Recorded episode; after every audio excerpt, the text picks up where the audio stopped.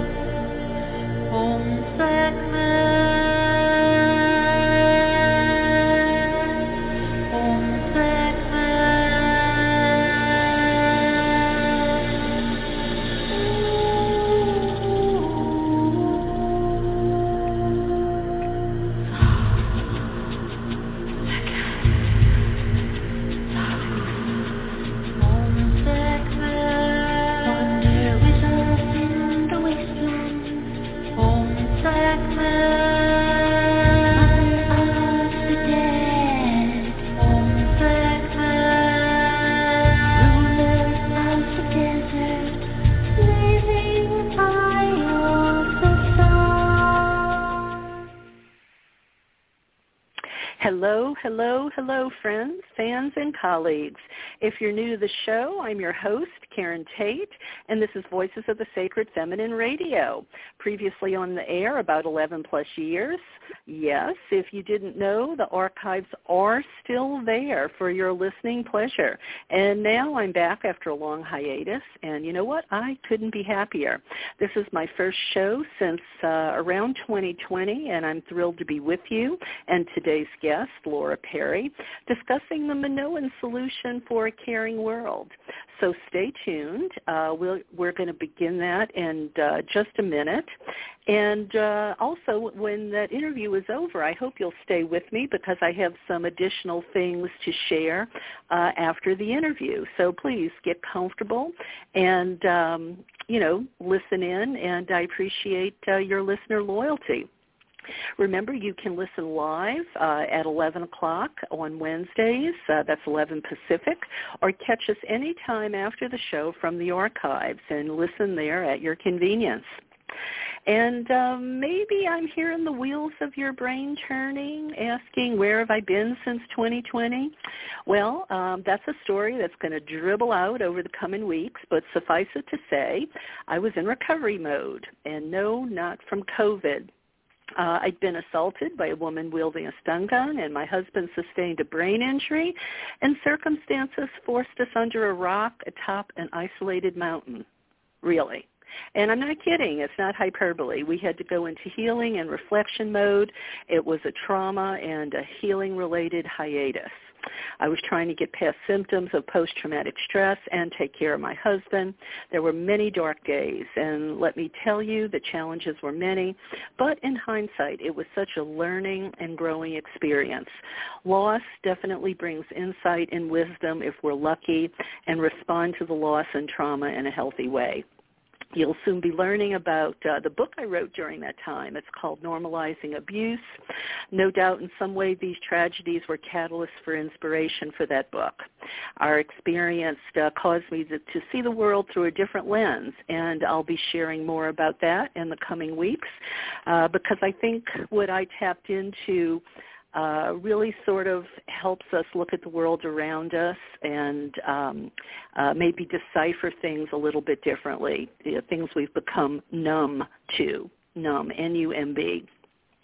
But getting back to the show, my first in several years, um, I will let you in on a little secret. This show has always been my guilty pleasure. Um, and here's what I mean. Have you ever been annoyed listening to a podcast when the host doesn't ask obvious or great questions or they don't have an actual conversation with their guest uh, with follow-up on the last thing the guest said, uh, maybe with some back and forth? Well, you know, me too. Uh, so here I get to ask the questions so we can delve deep into topics that I carefully pick to share important insights with you, my dear listeners, so we might together learn and grow and thereby help change the world uh, so that we manifest a much needed new normal. So it bears repeating. Uh, the archives are filled with still very relevant wisdom from many foremothers and wayshowers, and I'm happy to say we are continuing that tradition moving forward every Wednesday at 11 a.m. Pacific. Uh, when I look over the topics uh, already covered and the wonderful guest I had the honor of speaking to, I was a little saddened to realize we still have such a long way to go. It's been one step forward, two steps back, but you know what? We're not giving up. Uh, we're going to change the world. Uh, progress is going to be made. We are going to stay strong and tenacious. And speaking of Wednesdays, um, did you know that uh, the goddess of Wednesdays, in a sense, is Tara? Uh, she's about empathy, compassion, and protection. I thought those were great qualities, uh, considering sort of the focus of this show uh, to help us learn to create a better world and the uh, the gods of Wednesdays, Ganesh. Uh, he's the one who you call upon for auspicious beginnings, and uh, he's the remover of obstacles. Uh, more good things for the show. And uh, finally, some of the other gods uh, for Wednesday. Well, uh, Odin and uh, he's a god of wisdom along with Mercury or Hermes. Um, you know, and Mercury was messenger of the gods. Uh, they're about eloquence, new ideas, uh, all the things that I hope to be sharing um, here on the show. And also, it turns out Wednesday is about luck and uh, increased communication. So I think I picked the right day for the show to come back. so anyway, uh, a shout out uh, is necessary to my roving reporter Pat, who keeps me supplied with interesting articles. I try to find time to share at the end of each show, and today uh, will be no different. Uh, I've got some stuff for you. Uh, so as I said earlier, please stick with me after the interview. Another shout out of appreciation to Abigail Spinner McBride, who is the artist of the music opening the show. That cut is called Am Sekhmet, as you might have guessed, an homage to our lion-headed Egyptian goddess, the Lady of Strength and Tenacity manifested. Sekhmet, uh, whose deity, archetype, and ideal, along with Isis, who is all things and all things are she, uh, they both helped me get through the previously mentioned challenges. And thanks to my friends whose names shall remain anonymous, but you know who you are. You listened, you helped uh, me through the darkness so I might come back into the light and recover from that emptiness of being a tree with bare branches or um, I don't know, I've also referred to it as being a shadow of my former self, which I was for quite some time. I love you and thank you, and I send you big hugs uh, for helping me get back to normal, uh, to book writing, to feeling well, to finding inspiration, and moving to another state. My new mantra is from the mystic Rumi, who said, you watched my descent, now watch me rise. So I'm back, friends, and happy to say so. Uh, and now, uh, with all of that out of the way, uh, you know, to start the show and give you a little bit of uh, explanation for everything, uh, let me tell you about my friend and guest, Laura Perry, who is doing me the honor of being my first returning guest. I know you're going to love her, and we have previous interviews in the archives. So after you listen to this, uh, scroll through the archives to hear more from this incredibly smart and talented uh, and generous woman. Uh, Laura Perry, she is a priestess and creator who works magic with words, paint, ink, music, textiles, and herbs. She is the founder and temple mom of Ariadne's tribe, modern Minoan paganism. Her spiritual practice also includes spirit work and herbalism through the lens of lifelong animism. She has published three nonfiction books, three novels, a coloring book, and a tarot deck, among all her other projects. And when she's not busy writing, drawing, leading rituals, or teaching, you can probably find her digging in the garden or giving a living history demonstration at a local historic site. So Laura, welcome back to Voices of the Sacred Feminine. Up. Hang on. You are rebooting the show. Hey, are you there, Laura? Okay, I, I felt like I dropped you for a second. Uh, I am Laura? here. Can you hear okay. me? Yeah, I can now. Sorry about that. My dashboard was saying you were gone, so I clicked back on you. But anyway, uh, welcome to the show. Thank you so much. I am excited to be here, and I am so excited and happy that you are rebooting your show. I have missed it. Oh, well, thank you. Thank you so much.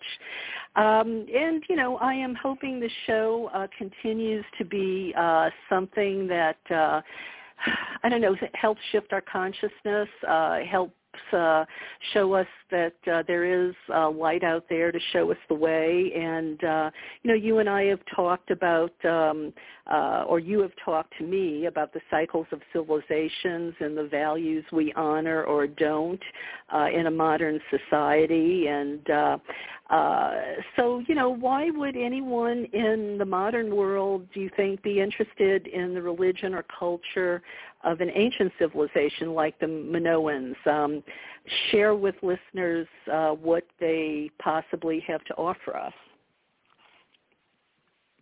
Well, uh, I think the the quick soundbite version of that answer is what they can offer us is a template for improvement.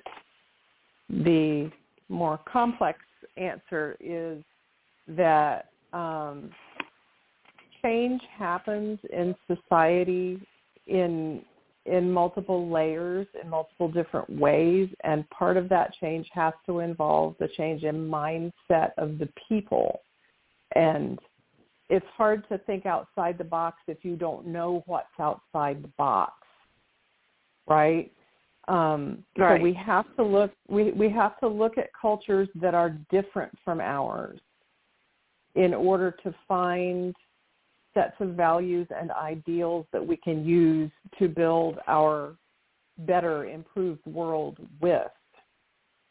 And personally, I think the Minoans are one of the best choices for that. Um, they're they're not the only choice by any means, but we can learn from from past cultures not just the things that they did wrong, which seems to be you know a lot of what history class is about. Oh, let's see how they see how they failed. But we can also learn from cultures about the things they did right, the things that they did well that are valuable that we can carry forward into our world and use as tools for healing. So Laura, let me ask you. Um, I, I know I've heard the Minoan culture, um, you know, sort of stands out as um, you know, maybe an ideal culture. I mean, I mean, not that anything is a utopia, you know, but it it sort of stands out among uh, the best. Um, who are some other people maybe who have pointed to the Minoans, uh, you know, for us to maybe look there? um, you know, uh, you know, is there anybody in academia or cultural historians or anyone along those lines who also say, you know, look here, look to the Minoans? Um, it depends on on what you mean by academia and cultural historians. Um, the first person I would point to who has done um, a level of research that is valuable and has left a legacy that is uh, priceless uh, is the late great Carol Christ, um, and uh, her uh, her level of research into, for instance, the sharing economy that Crete had uh, in the Bronze Age um, is uh, definitely something that we can that we can, as part of the toolkit uh, to help us do this work of building a better world. Um, mainstream archaeologists tend to avoid the kind of topics that you and I are talking about today because it is seen as political. And a lot of uh, those people, regardless of how, how they feel privately, um, cannot comment on this sort of thing publicly because it will endanger their jobs, keep them from getting tenure, lose some grants, and that sort of thing. That's the unfortunate condition of the academic world. Um, I have spoken with archaeologists who have told me all kinds of things off the record um, and have made it absolutely clear that if I uh, if I were to mention their names in uh, connection with these kinds of subjects, that I could do their uh, careers damage, uh, which makes yeah. me really sad. You know, makes me well, really sad to think that that's you know that's the way it's set up that they are uh, muzzled or shackled in that way. Well, yeah, there's a censorship, and actually, uh, you know, that's one of uh, the things I wrote in my new normalizing abuse book in the chapter on academia. You know, the gatekeepers to knowledge, uh, because mm-hmm. I'm reminded of Richard Wolff, a social economist uh, who I've had on my show multiple times, who said as a professor he couldn't talk about um, the you know the the good points of any economic system except capitalism if uh, he expected to get tenure.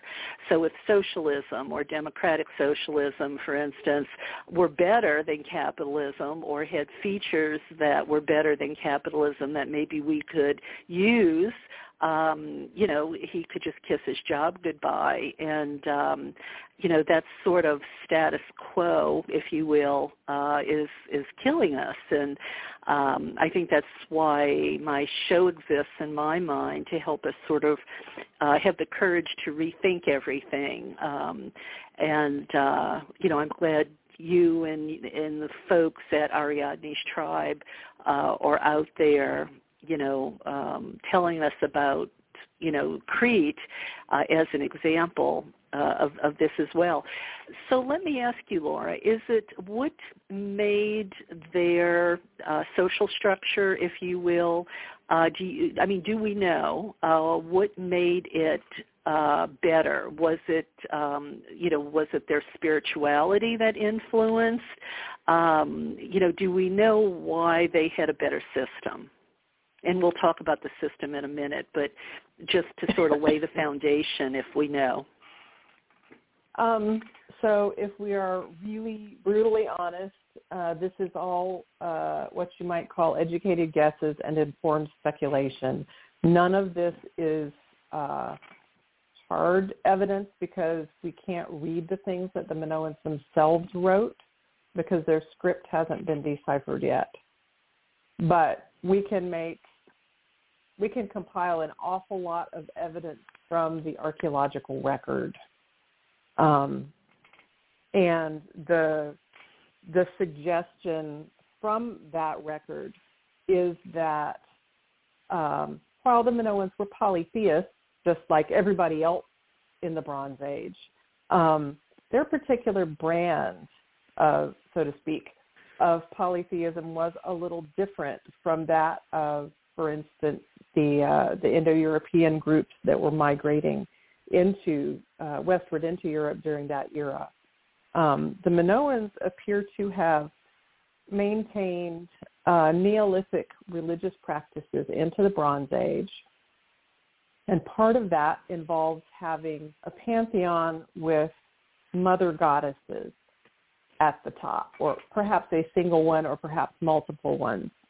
Um, and having uh, having a pantheon uh, with mother goddesses at the top suggests a reflection of a culture where um, values of mothering were more important than, for instance, a culture that might have a uh, powerful father god at the top, and that culture might uh, might have uh, high values for uh, conquest and displays of power.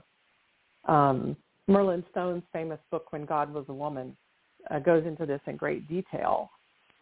But typically, a, a spiritual uh, practice, a, a culture's religion will reflect its values. And so the um, the concept of a pantheon with mother goddesses at the top tells us a lot, not just about Minoan religion, but about culture and values. in ancient Crete. Well, and and you know, and I've I've said that uh, you know when people have talked to me about uh, you know goddess uh, when I'd be out there like maybe on a mainstream interview or something, and uh, you know people would uh, you know kind of laugh at me and say. Uh, um, you know, well, that's that's crazy. That's weak. Um, how do you, you know? How would you survive? Uh, you know, a, a war? Uh, and I think it's uh, potentially because they don't understand that uh, even though that mother goddess is about nurturing and caring, that she also has a warrior side as well. Yeah, I think it's it's such a different paradigm that people don't know how to wrap their heads around it. Um, it's like trying to describe matriarchy to a person who assumes that it's just patriarchy but with women ruling, um, when in fact matriarchy or matrilineal society and cultural values um, are very different in their base underlying values. Um, they see uh, uh, a mother-oriented society sees power not in displays of individual strengths, but in the ability to nurture, care for, and support all the members of the society. So that's a foundational right. difference. Yeah, and uh and you know and i get and again you know what you mentioned matrilineal uh societies uh and we were talking about pushback uh Heide Göttner-Abendroth who wrote um the book about matriarchal societies. I remember she was also saying you know she couldn't even get interviews uh because people um you know they just haven't heard about this in academia you know. I mean it isn't something that they're taught uh and uh, they they don't have a way to wrap their mind around it and they don't know that they're really kind of missing the boat uh in terms of opening their mind to uh, you know, to cherry pick these these um, these ways of being um, to make the world a better place, as if what we're living through right now is the end all be all and uh, be better than this, right? Um, yeah. You know, so you know, elaborate a little bit on um, why you think there's such a push against the idea uh, that there was ever um, maybe a non-militarized, uh, gender egalitarian society, if you will. Okay, well, um, so so the Minoans, they were not a utopia, obviously. Uh, no society is is perfect. Um, history and humanity is way more nuanced than that. But um, they do appear to have been extremely successful, economically su- successful for centuries, um, while being entirely non-militarized, um, with the possible exception of a merchant marine to protect their trading fleet, but definitely no uh, offensive conquering military. Um, they traded with everyone, and um, every few years, some someone somewhere uh, publishes a paper uh, supporting the idea that um, the Minoans were actually a, a militarized society with a monarchy and and all these other kinds of things that Sir Arthur Evans uh, was sure that they had. Um, and that paper will make a flurry for a very short period of time, and then it will disappear into the shadows because there's no real evidence to support uh, those claims.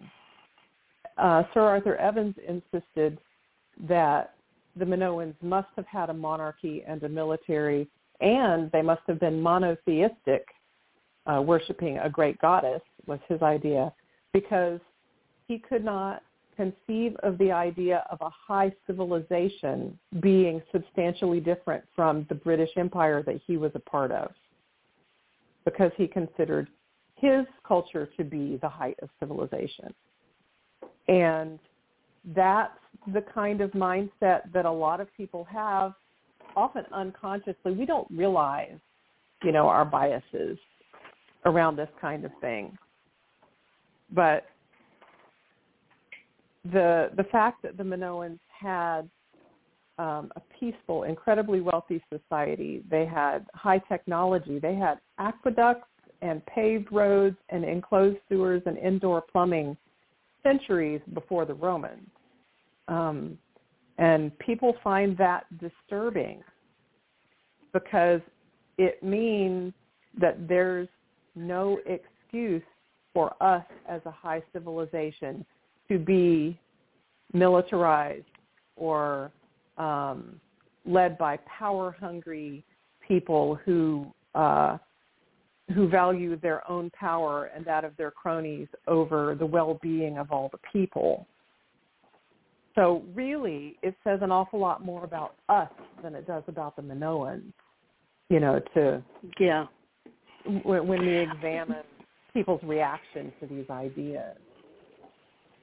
Well, and, and I hope as we're talking, people are connecting the dots and drawing parallels to what's going on in the world today. I mean, uh, you as you were talking about the um, you know the the one even if it is a great goddess versus one you know one monotheistic god um i'm thinking you know that maybe points to uh these people who would prefer an autocrat uh, or dictator, uh, a strong man, so to speak, uh, to run the country rather than um, rather than democracy.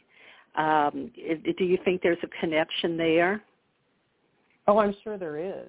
Um, part of I've I've been fascinated uh, to, since about 2016, not coincidentally. I've been fascinated by the psychology behind some people's desire to have essentially a tyrant ruling them. And uh, it turns out that the psychology behind that involves insecurity and a desire to feel secure. Um, so the uh, the the desire on the part of some people to have a, a dictator type ruler is so that they will feel like the world is in order. So it's a sense of security.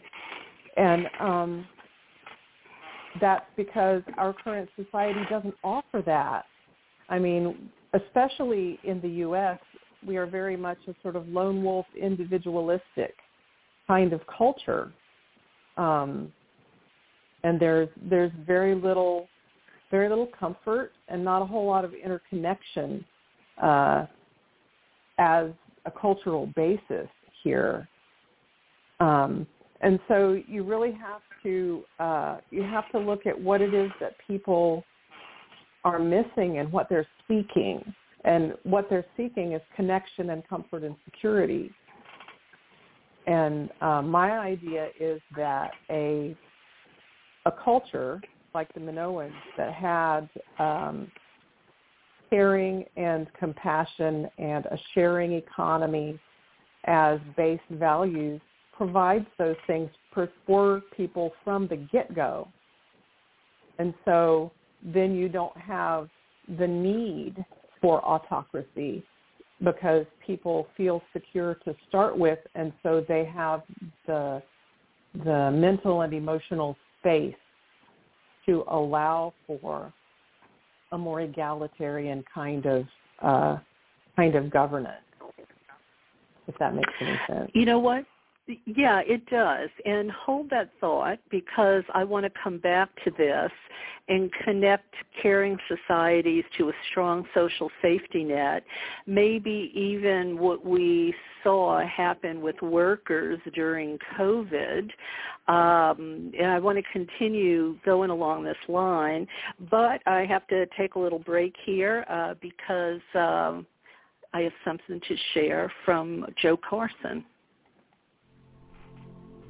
This is from Jonathan Nightshade, a Gardnerian high priest of the Whitecroft line, a traditional craft practitioner and researcher, writing about Jo Carson's book, Celebrate Wildness, Magic, Mirth, and Love on the Feraferia Path. I love this book, how special this work is and how appreciated. As someone who was young in the 1970s and through the years only found snippets of information on Feraferia, one of the first modern pagan paths, this book comes as an artistic revelation of the core practices of the way of the goddess and gods reborn for the next age of the Divine Maiden.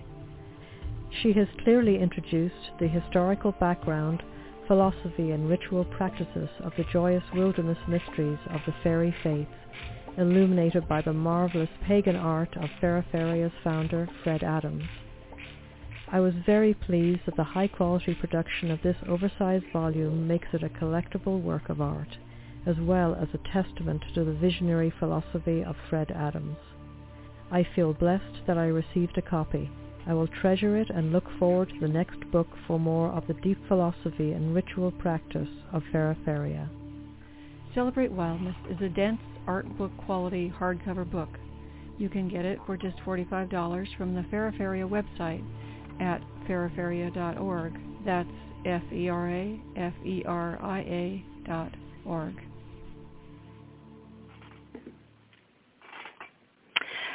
Um, and just one other thing, I don't know if listeners uh, have discovered the Divine Feminine app yes, the Divine Feminine app. Uh, women have been finding uh, the Divine Feminine app each and every day since 2016 as a resource for finding local sacred circles, events, and resources. The Divine Feminine app has a new feature where newly added and local events are sent out every Tuesday. Go to divinefeminineapp com and register quickly, easily, and at no cost to see circles in your area to be uh, put on the email list. And as a benefit to listeners, uh, you can click on uh, Upgrade Membership and scroll down. Uh, use the code Sacred Feminine to get 90-day uh, access to entering your own featured events that will be sent to local users. And it's not just local events, but soul-filled, sacred feminine, virtual, and online events are also listed on the Divine Feminine app as well as retreats, profiles, podcasts, uh, like here at Voices of the Sacred Feminine, and much much more. So if you don't know about it yet, check it out, Divine Feminine app. So, uh, getting back to where we were, Laura, about um, the values of uh, a caring and sharing society that we think the Minoans probably were, uh, versus what we're living through today. Um, you know, I it, it you know it, it always amazes me that um, you know people want to vote against their economic interests or they don't want things for themselves to make their lives easier, and um, it, it's almost as if um, suffering and sacrifice has been made noble you know on some level you know i i've sort of uh, laid that at the feet of religion. Um, I mean, I, I was born in the Bible Belt, uh, raised a Catholic. You see Jesus on the cross, suffering, dying, sacrificing, you know, at the front of every church. And um, and I think that message dribbles down to our uh, you know, into our consciousness that this is a good thing, that uh, we should want to suffer and sacrifice. And uh, I can't help but think if that somehow brainwashes us or gaslights us into not expecting wanting, fighting for a uh, society that where our tax dollars go to a strong social safety net. I mean, it, it uh, that's just logical to me. I mean, have have you given that some thought? I wonder as you you know study the Minoan culture? I'm I'm sure that is a major aspect of it, and not. I think it doesn't just keep people from uh, from actively seeking help. I think there is a certain aspect of our society, um, and it's not just religion now. It's it's become this has become secular values as well. Um, there's an aspect of our society that shames people for asking for help and for receiving for and receiving help. Um, I mean, I'm sure we have all experienced uh, either ourselves or witnessed it happening with someone else that someone offers help that is obviously needed and the person who it's being offered to uh, refuses and says, I don't take charity. Um, there is a stigma behind receiving help, a stigma in especially American culture behind not being able to do it all yourself. And that's just yeah. It's it's so horribly unhealthy, and you're, you're right. It is it's gaslighting. It is uh, verging on abuse. It is definitely not a healthy way for humans to live. We are social beings. We naturally live within a network of community, family and friends. Um, and part of the purpose of that community is to help each other. Um, and one of the aspects of a sharing economy is that not only is there no shame in giving and receiving, but it is helping others and making sure that everyone has what they need is considered um, a moral and ethical obligation of all the members of that society. So um, it's not uh, it's not only not shameful to receive help, but it is um, it is practically a sacred act to allow someone to help you. Um, well, and, and I, well, you know, it, well, I think it's also about reciprocity, right? Because, you know, you may receive today and when you get yourself together tomorrow, then you um, you know, it would be on you to then give, you know. Um, right. I, I, I know I, I would always talk about, you know, in goddess classes, don't treat goddess like she's an ATM machine. You know, you don't just go to her and pull out money, you know, ask for this and ask for that and ask for this and ask for that and never give back in terms of uh, being of service to her in some way, whatever that looks like, you know, or uh, putting a flower on her altar, whatever it looks like. Uh, but, you know, we're so inclined to be all about me, me, me, I, I, I, instead of the we and the us. Um, Erich Fromm uh, wrote about that as well, um, a German philosopher um, who I stumbled onto, and I was quite frankly surprised I hadn't heard about it in goddess spirituality spirituality uh, teachings, um, but I, I found him on my own, and um, and in his writings, he actually talked about socialism was actually more in alignment with um, uh, goddess values. I mean, I, it just blew my mind. I didn't even know people were talking about this. I think he wrote this in the 40s, maybe. Mm-hmm. Uh, and capitalism, you know, capitalism that needs a downtrodden class to take advantage of for the guy at the top who owns the company to make money.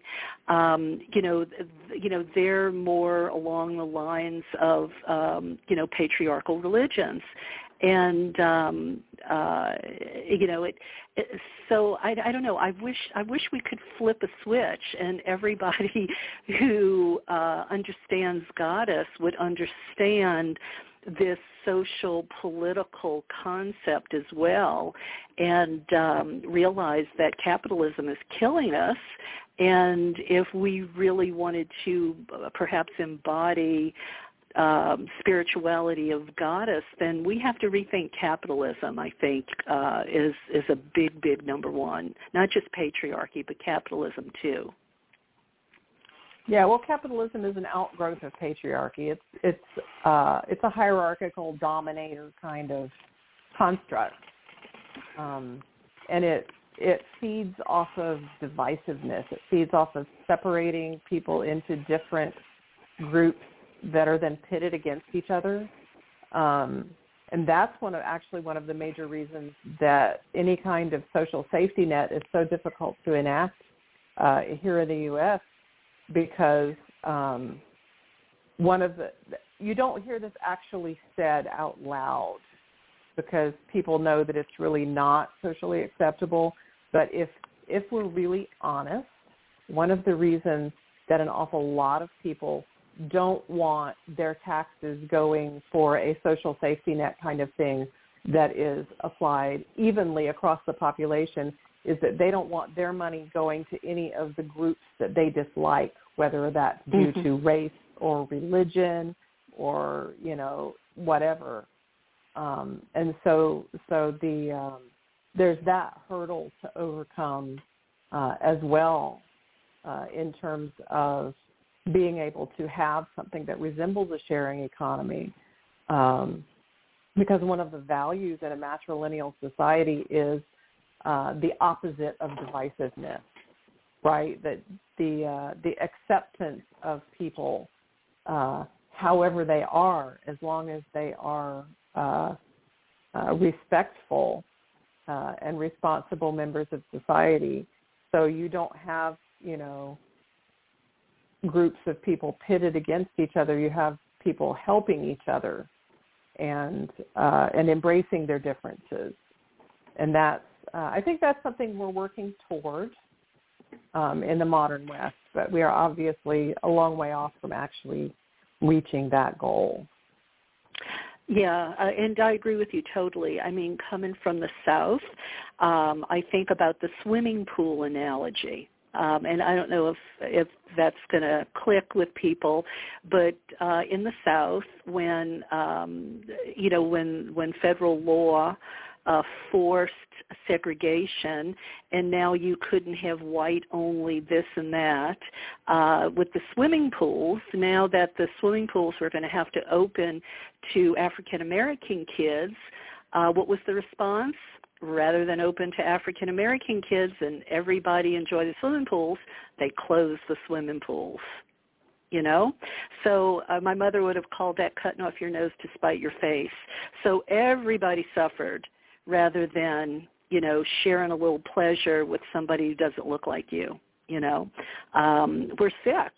You know this is a sick society um and uh i'm just so glad you know that there are more and more people waking up to um uh, you know, diversity is a good thing, not something to be afraid of. Um, but but speaking of fear, do you think that's at the heart of the anger um, you know people have when you bring up these kinds of subjects? Well, I'm sure that part a big part of it is just like uh, just like bringing up these kinds of subjects in academia, uh, bringing up these subjects in the public social sphere threatens the status quo. Um, a lot of people have a uh, a worldview that they have carefully worked out so that they can think of themselves as good people while still um, behaving in prejudiced and biased ways. And it can be very threatening to have to actually look at what you're really doing. Look at the effect that you as a human being are having on your fellow human beings in the society that you share. It can be very threatening, um, and it's like um, it's like the Tower card in tarot. You know, it can feel like your whole world is is going to explode or collapse and come tumbling down. And so people will fight very hard against even thinking about these things um, and, until they are good and ready to do it uh, which can take a very long time. Well, I'm also thinking about familiarity. You know, uh, that old saying, "The devil you know is better than the devil you don't." Um, you know, uh, you know, ch- people. Uh, you know, the woman who stays with the abusive husband. You know, for instance, um, you know, you right. know maybe something isn't working, but it's familiar. At least you know what to expect um, and uh, I think maybe it's hard uh, to make a leap sometimes um, when something uh, you know isn't already the status quo, isn't already proven. Um, you know, so we have to make these tiny little um, painful, tedious, incremental steps uh, you know, like maybe the Affordable Care Act, you know, even though it's not perfect, or, uh, you know, some of the other things that we get but don't seem good enough or uh, strong enough or complete enough um, you know, because to go all the way and have health care for all or have Medicare for all, you know, as examples, for instance, or have paid child care, um, you know, all of these things just seem like a bridge too far. But in a caring society that valued people, I think, over greed, over money, um, these would be priorities rather than you know uh, where they sit in our society. Y- yes? Oh absolutely. Absolutely. Yeah. So um yeah. go ahead. No, no that's all right. That's all right. Well um so uh, so the Minoan values, I mean, aside, uh, you know, caring, sharing society, um, I mean, well, that says a lot in itself. But um, can you elaborate on that a little bit? Do we know, uh, you know, you know, can we speak to uh, in any more detail uh, what maybe that looked like? You sure, know, just on an sure. everyday basis. Okay, so I, I do need to um, draw the distinction. There's sort of a, a a break in the timeline, so to speak. At the time of the Thera eruption, you know, the the volcano that is now the island of Santorini in the Mediterranean. Mm-hmm. Um, after that, uh, Minoan society changed significantly uh, with the influx of the Mycenaeans, who eventually took over in the last couple of centuries, is considered to be an era of Mycenaean occupation, foreign occupation on the island of Crete. And so that's a little different. That's got um, a sort of layer of what we might consider uh, conqueror patriarchal values sitting on top of it. But if you look back before that era to the to the time that uh, sort of purely Minoan, um, what you see is a bunch of uh, large cities on Crete, each one being governed independently by what everyone's best guess is is a council of people rather than single individuals. Okay, so something like uh, something like a parliament or or a city council kind of uh, kind of setup. We see resources, uh, physical resources, uh, grain, wine, oil, other foods being stored in the temples to be distributed to the population and to be shared in vast communal feasts in which everyone was fed. Um, that is a, a very uh, practical, material aspect of a sharing economy is making sure everybody eats, um, making sure nobody goes hungry. Um, we see that the Minoans were quite a cosmopolitan people. Um, they traded with uh, every culture around the eastern Mediterranean. They appear to have gone all the way across to the far end of the western Mediterranean as well. Um, there were Minoan settlements in major port cities in other regions around the Mediterranean, and there were foreigners settled in the ports on Crete. Um, so they were very welcoming of uh, of people who were different from them, who came from different places, spoke different languages, maybe looked different, maybe worshipped different gods. Um, and so it's um, what you see is the kind of uh, the kind of mindset that says, "Hey, look, we're all just human. Uh, let's do our best to get along and help each other out." Um, and I attribute these kinds of values to the the idea that um, if you have a mother goddess at the top of your pantheon, then your primary uh, cultural values are going to involve taking care of people, compassion, kindness, generosity, um, making sure that everyone is okay. Um, even uh, even though the Minoans did have um, toward especially toward the end, the farther in time, farther on in time you go, the more economic stratification there is in Minoan cities. Um, it gets really awful during the Mycenaean occupation, but there is some economic stratification even before then. But it's clear that the people who were in charge made sure that nobody was left out. Nobody was left to starve. Nobody was, you know, probably no one was left unhoused. Um, they had they had vast resources. They were a very wealthy culture. And they chose to spend those resources on their fellow human beings having a good life rather than spending those resources on a big fat military that was going to go off to conquer other places. Yeah, spending spending our tax dollars on human capital uh, instead of corporate welfare. Yep. Yep.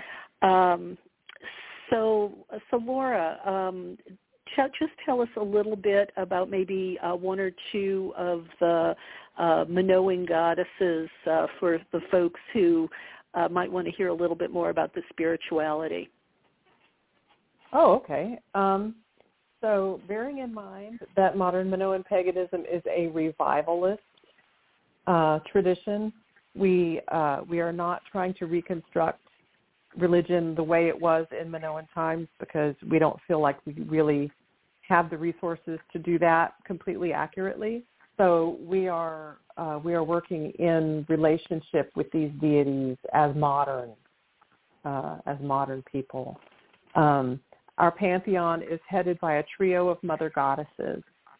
Uh, they are the goddesses of land, sky, and sea, the three sacred realms. Uh, so we have Rhea, the earth mother goddess, Therasia, the goddess of sun and sky and volcanoes, um, and Posidaeja, she is our grandmother ocean. And so those are the mother goddesses who preside over the pantheon of all the deities who are their children, in a sense. Um, and then there's also Ariadne. I'm sure everyone uh, everyone thinks of Ariadne uh, when they think of the Minoans. She was she was and still is a goddess. She was never just a girl with a ball of string. That's so funny, huh? A girl with a ball of string. That that sounds yep. like a movie title. yeah, a, a, a movie title like the girl with the dragon tattoo, the girl with the ball of string. Hmm. Um, that could that could be an influential movie. um, so, uh, what do you what do your what does your tribe uh, do uh, in terms of um, trying to bring these caring and sharing ideas, um, you know, into the modern world? Um, quite a few of us do volunteer work of various sorts and dedicate it to the deities as sort of an offering. Um, I mean, we all like to make offerings of incense or pretty flowers on the altar or, you know, a dish of honey or a glass of wine. But uh, I have found that um, that what uh, what our deities uh, value quite often more than anything else is us actually getting out there and doing something to not just to uh, improve our little corner of the world, but to demonstrate to other people that it can be done. Um, yeah. You know, you talk about the, the little incremental steps. If if enough people show up to clean the beaches or to feed the hungry or whatever needs to be done, um, or to lobby for new legislation uh, that protects people uh, in their diversity. Um, to me, those are sacred acts. Um, that that is uh, transforming the world in the image of the great mother goddesses. Mm, well so, said. I I, Yeah. I I like that. I like that a lot. You know, it, it's kind of like when we hear about a mass shooting, uh, you know, or uh, you hear somebody, you know, is having a hard time. They say, uh, "Oh, thoughts and prayers." You know, uh, um, you know, I said, you know, somebody said that to me once when they heard about what Roy and I went through. Oh, but I was praying for you, and I said, you know, it would have been so much more helpful if you'd have just picked up the phone and called me. um, you know, so yeah, Yeah. it's just uh, it, it's doing these doing these little things. Uh, and not that they're little, you know, because they they they're they're a sacrifice. They're an investment of your time, and um, and you know, and and I I think that's a really good value uh, you know, to teach out there in goddess spirituality, you know, instead of the easy the easy thing, you know, putting the flower on the altar. You know, it's actually about uh, it's actually about being in service to humanity, to our community. Um, you know, and if if you only do it for selfish reasons, because you want to make sure there's going to be somebody there for you if you ever need it, right? you know, maybe you start there. Well, you got to start somewhere. And it's, right. It's better to it's better to do something than nothing. Um, Yeah. The me- media sells advertising based on extremism and clickbait and the negative that gains more attention than the positive. So we have to be out there all the time having conversations like this one that you and I are having and uh, talking about these things and doing things out in the world that demonstrate our values. And we have to just keep doing that. You know, what's what's the old say? Be um, consistent, insistent, and persistent. Um, just keep doing it, and eventually, Oh, I like that. yeah, eventually that that wave of force of will um, will expand. Yeah. Um, say say- say that again. I've I haven't heard that before, Laura. Oh, I it's actually something I learned uh, in terms of uh, I've I've heard it in terms of parenting, and I've also heard it in terms of uh, doing your uh, creative work. Consistent, insistent, and persistent.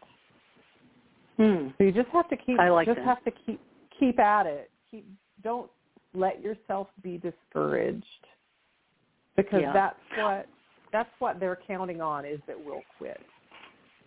Well, and also you can't burn yourself out too, you know, and that's you know that's where Yeah. the self care comes in, you know, because that's Yeah. that's important as well.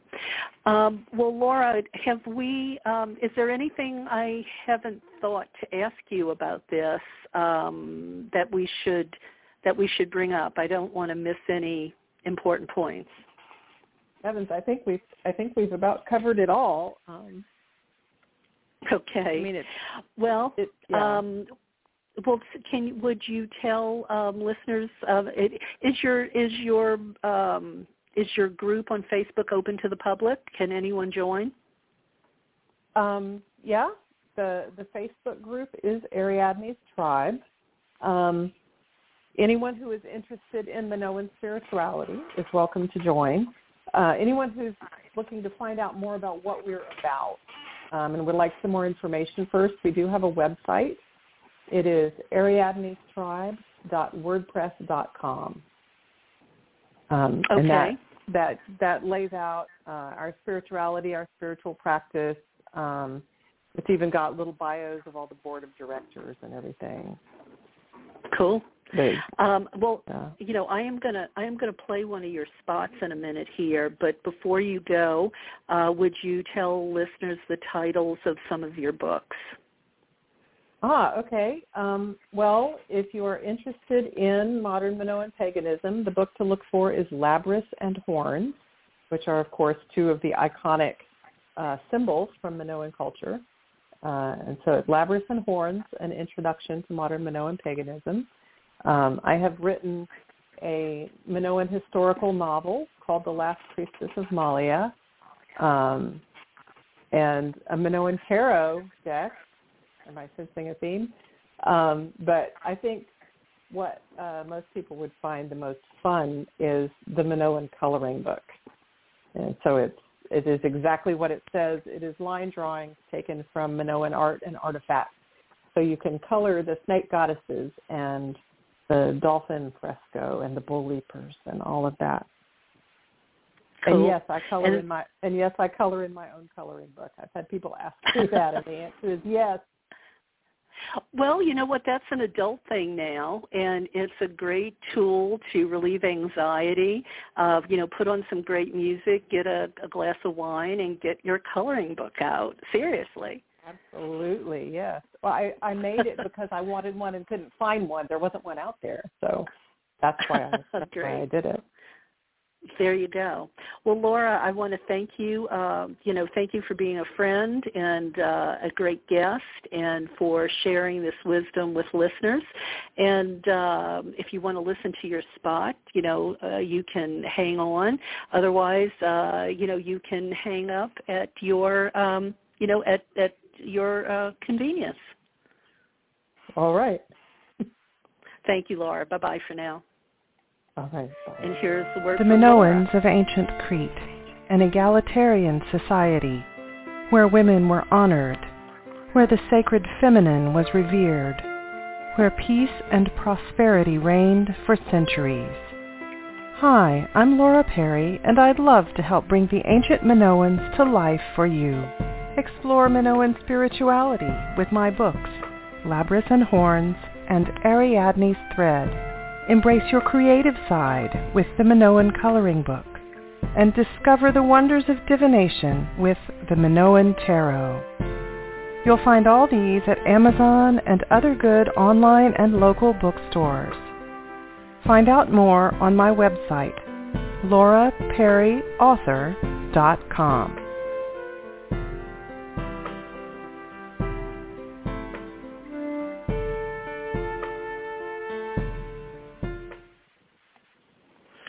Yeah, and I just realized listening to this, we forgot to talk about the uplifting of women. well, you know, um, you probably got that. Um, you know, as as we were talking, it was it uh, was probably one of those things that uh, didn't have to be said. So anyway, I hope you are still sticking with me uh, for a bit because I have some other things to share. Uh, first, a few headlines. Uh, this from the Santa Cruz Sentinel. California is now a sanctuary state for transgender kids.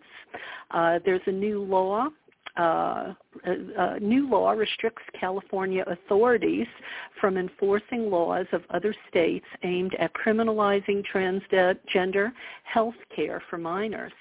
Uh, also, uh, from the Santa Cruz Sentinel, California is also a sanctuary state for abortions. Uh, demand has quadrupled at some California abortion clinics since Roe fell, as out-of-state women flock to California to have bodily rights. Uh, from the New York Times, uh, according to the FDA, abortion pills can now be offered at retail pharmacies as long as they follow the guidelines. So we want to follow the story uh, and make sure uh, the other side doesn't uh, put pressure on these pharmacies to not carry uh, the abortion pills.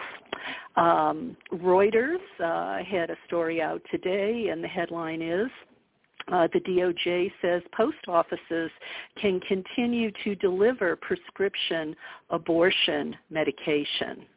Yeah. And here's a headline from Karen Tate. Uh, if you'd like to be included in on my if you'd like to be included in on my Tools for Transformation monthly newsletter, please email me at karentate108 at yahoo.com or go to my Facebook page, Voices of the Sacred Feminine Radio, and leave me your email address.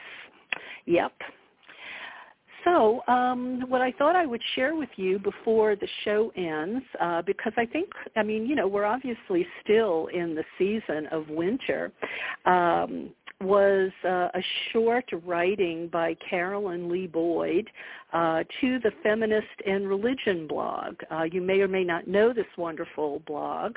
Uh, so many wonderful contributors there. Uh, their writing actually helped me through many dark days, uh, distracting me, inspiring me, informing me, supporting me. Um, and you'll be hearing from a number of these contributors uh, in the coming months uh, because some of them have agreed to come here and be my guest.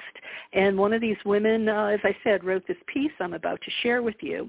Um, it's a seasonal piece, which I don't feel is dated yet, because, uh, like I said, we are still in the season of winter. And it's titled The Gifts of the Winter Solstice Goddesses, and it's by Carolyn Lee Boyd.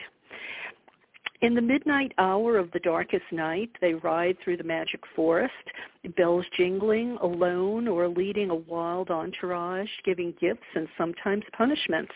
Holle, Frau Gode, Perchta, La Befana, and Lady Hera have made their raucous spirit rides between winter solstice and epiphany for centuries or even millennia.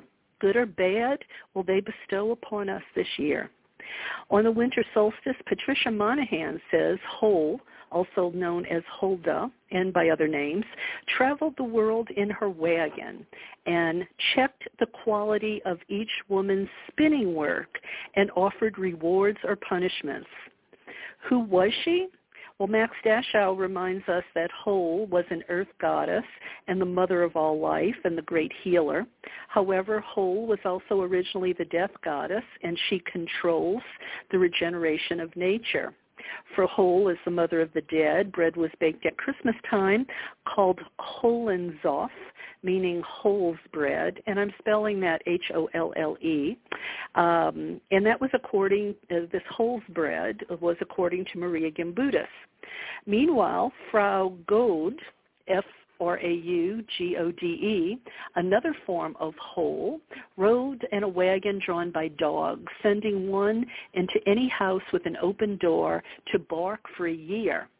The next year, the beleaguered residents could relieve themselves of the pet by firmly closing the door as Frau Gode rode by, according to Patricia Monaghan. Holle's sister, Perchta, also rode and punished spinners who wasted wool, stuffing the remnants into the spinner's torn open stomach. Wow, these are, um, you know, uh, these ladies would be uh, good candidates for uh, horror movies. Uh, January 6th was Perchta's Day when everyone ate pancakes of meal and milk in her honor and left bits for Perchta. Uh, more benevolently, okay, here we're getting into the, the uh, kind stuff. Uh, Italy's La Befana is an old woman who rides her broomstick on the night of January 5th, the eve of Epiphany, giving gifts to good children and coal, garlic, and turnips to those who were bad, according to the late, great Lydia Ruyle. Finally, Dashu tells us that uh, Rhinelanders into the early 1400s believed that Lady Hera, not the Greek goddess of the same name, flew through the air between Christmas and Epiphany with bells and gave an abundance of gifts. These goddesses are sage guides as we traverse this liminal solstice when the sun stands still, a season when to our ancestors who revered or placated them, death from cold or starvation as well as the promise of spring was always present. Who are they and what gifts of guidance do they bring us now when dire environmental and other crises as well as radiant opportunities for individual and global healing are on the horizon? These goddesses are old, fierce, insightful, and commanding. Some were associated with witches. They unapologetically flex their might. We grow their kind of sagacity and self-confidence only through decades of navigating trauma and victory, but rarely do we see role models like this for our our own old age. Their gift is to show us how to not only revere them, but be them when we need to do so. The goddesses are intensely passionate about what they do and stand for, whether it be respect for daily work well, the moral education of children, or generosity as a way of life. These aspects of everyday life are to be honored. Their gift is to remind us that the effects of our choices of who to be, what to value, and how to live every day will reverberate throughout time as we influence those of the next generation and offer them our own gifts. The goddesses are not judgmental, not delighting in finding fault, but are instead truthful They reward or punish both women and children based on what has been done well or not without excuses or favor. This gift is the understanding that insight into the reality of our actions is necessary for our own growth and effectiveness and to best decide our next course wisely, personally, and collectively. Not a bad thing at a time of year when we're looking at uh, New Year's resolutions, right? Uh, and just to go on to Carolyn's um, to, to finish her piece here.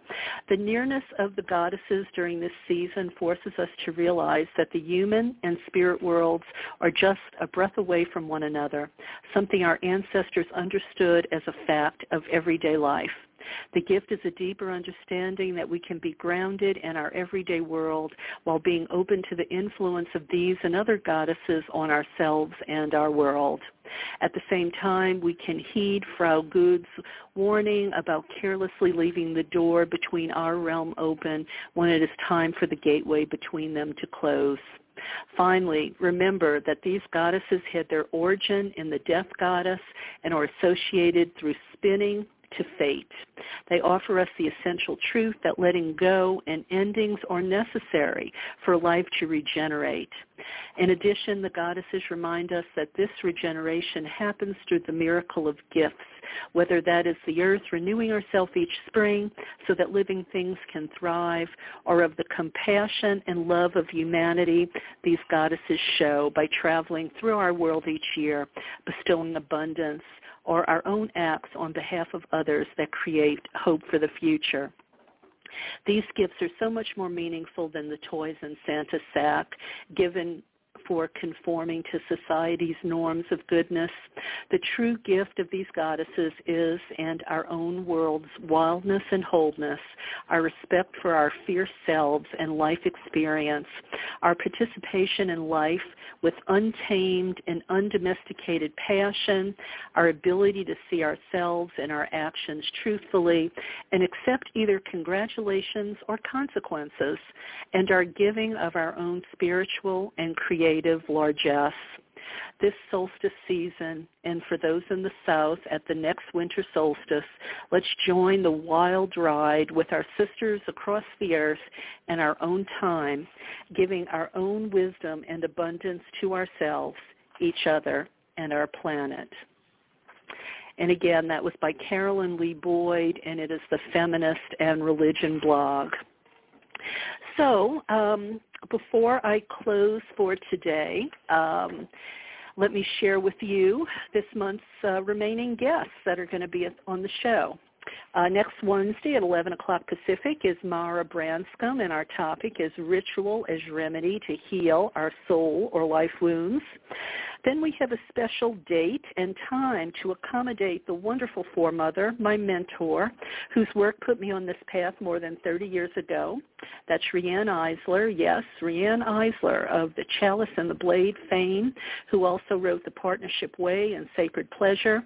She is with me discussing her newest book, Nurturing Our Humanity, which is our show topic. Riane will be with me at 1 o'clock Thursday, January 9th.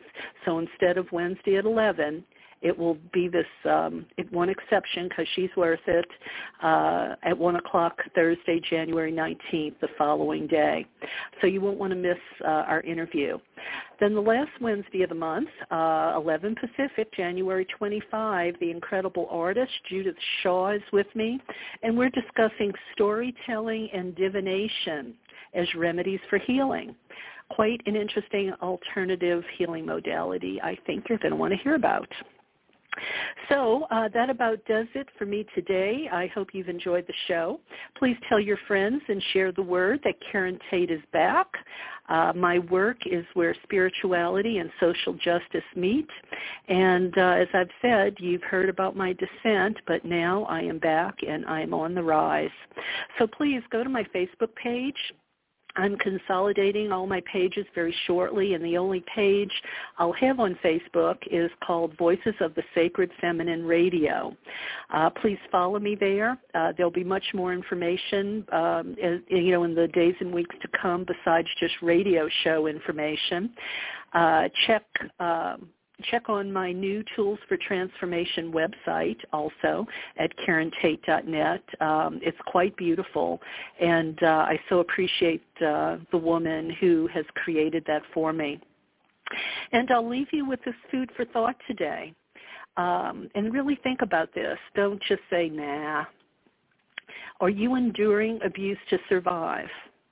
At home, at work, in society, in academia, with your religion or in social media, wherever it is. Abuse and exploitation is not normal. It's not just the way things are. We've been gaslit and conditioned to accept it as the way it is and that there's nothing that can be done about it. Excuse me. Start asking yourself about the quality of your life. Start looking for options and exits to escape the abuse and resulting trauma that you might be enduring. And uh, on to Our Lady of Strength, uh, Healing and Tenacity.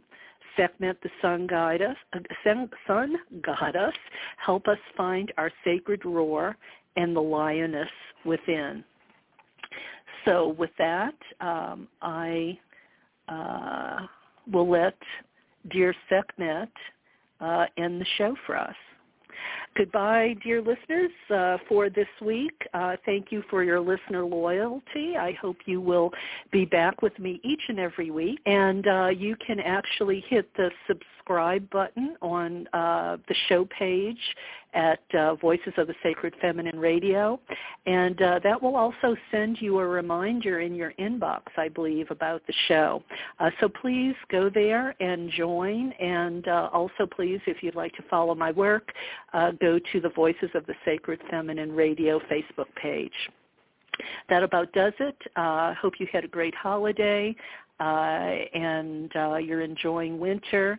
And please uh, stay warm and dry. I know there's a huge storm coming in. Um, I hope you'll sit back with a glass of something warm and listen to the show if you didn't catch it live. Uh, so best wishes and enjoy. This final close uh, from Sekhmet.